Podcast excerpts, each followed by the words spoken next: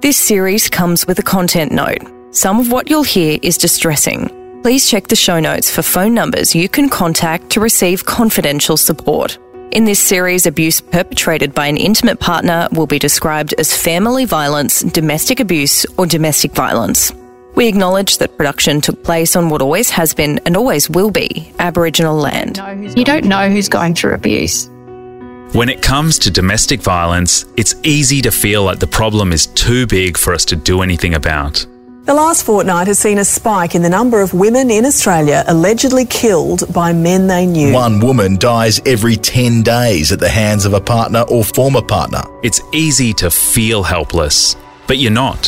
Where we go to seek help is through our friends and our family. Where we learn that you can get help for family violence is our friends and our family. More than sixty percent of victim survivors of domestic abuse say that the first person they went to for help was a family member or friend. By understanding the invisible signs, he would repeatedly tell me that it was him and I against the world. There was so much deception. Presenting is all charming and sweet, but deceiving all the time. But love, why do you need the money? We're living in this pretty incredible house. I'm driving you around in this luxury car. You have everything you need. Why do you need to work? There are small actions you can take that can make a big difference in someone else's life. Victims of domestic violence are invariably gaslit into denial, and someone comes to you and offers a disclosure, please believe them. You really do need to come in from a gentle, loving, not judgmental perspective.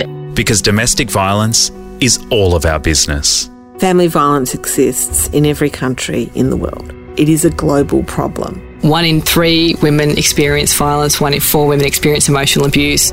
Wherever you are, you will be sitting in a room probably with someone who has either experienced violence or used violence. And that means we all have a part to play, whether we realise it or not.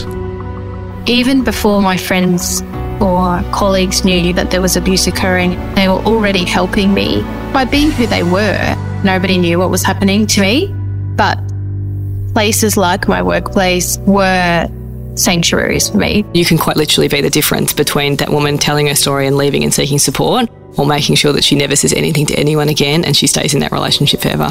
Season two of There's No Place Like Home, coming soon. Listen wherever you get your podcasts. There's No Place Like Home is a Future Women podcast in collaboration with our proud partner Commonwealth Bank, who are committed to helping end financial abuse through CommBank Next Chapter. No matter who you bank with, if you're worried about your finances because of domestic and family violence, you can contact CommBank's Next Chapter team.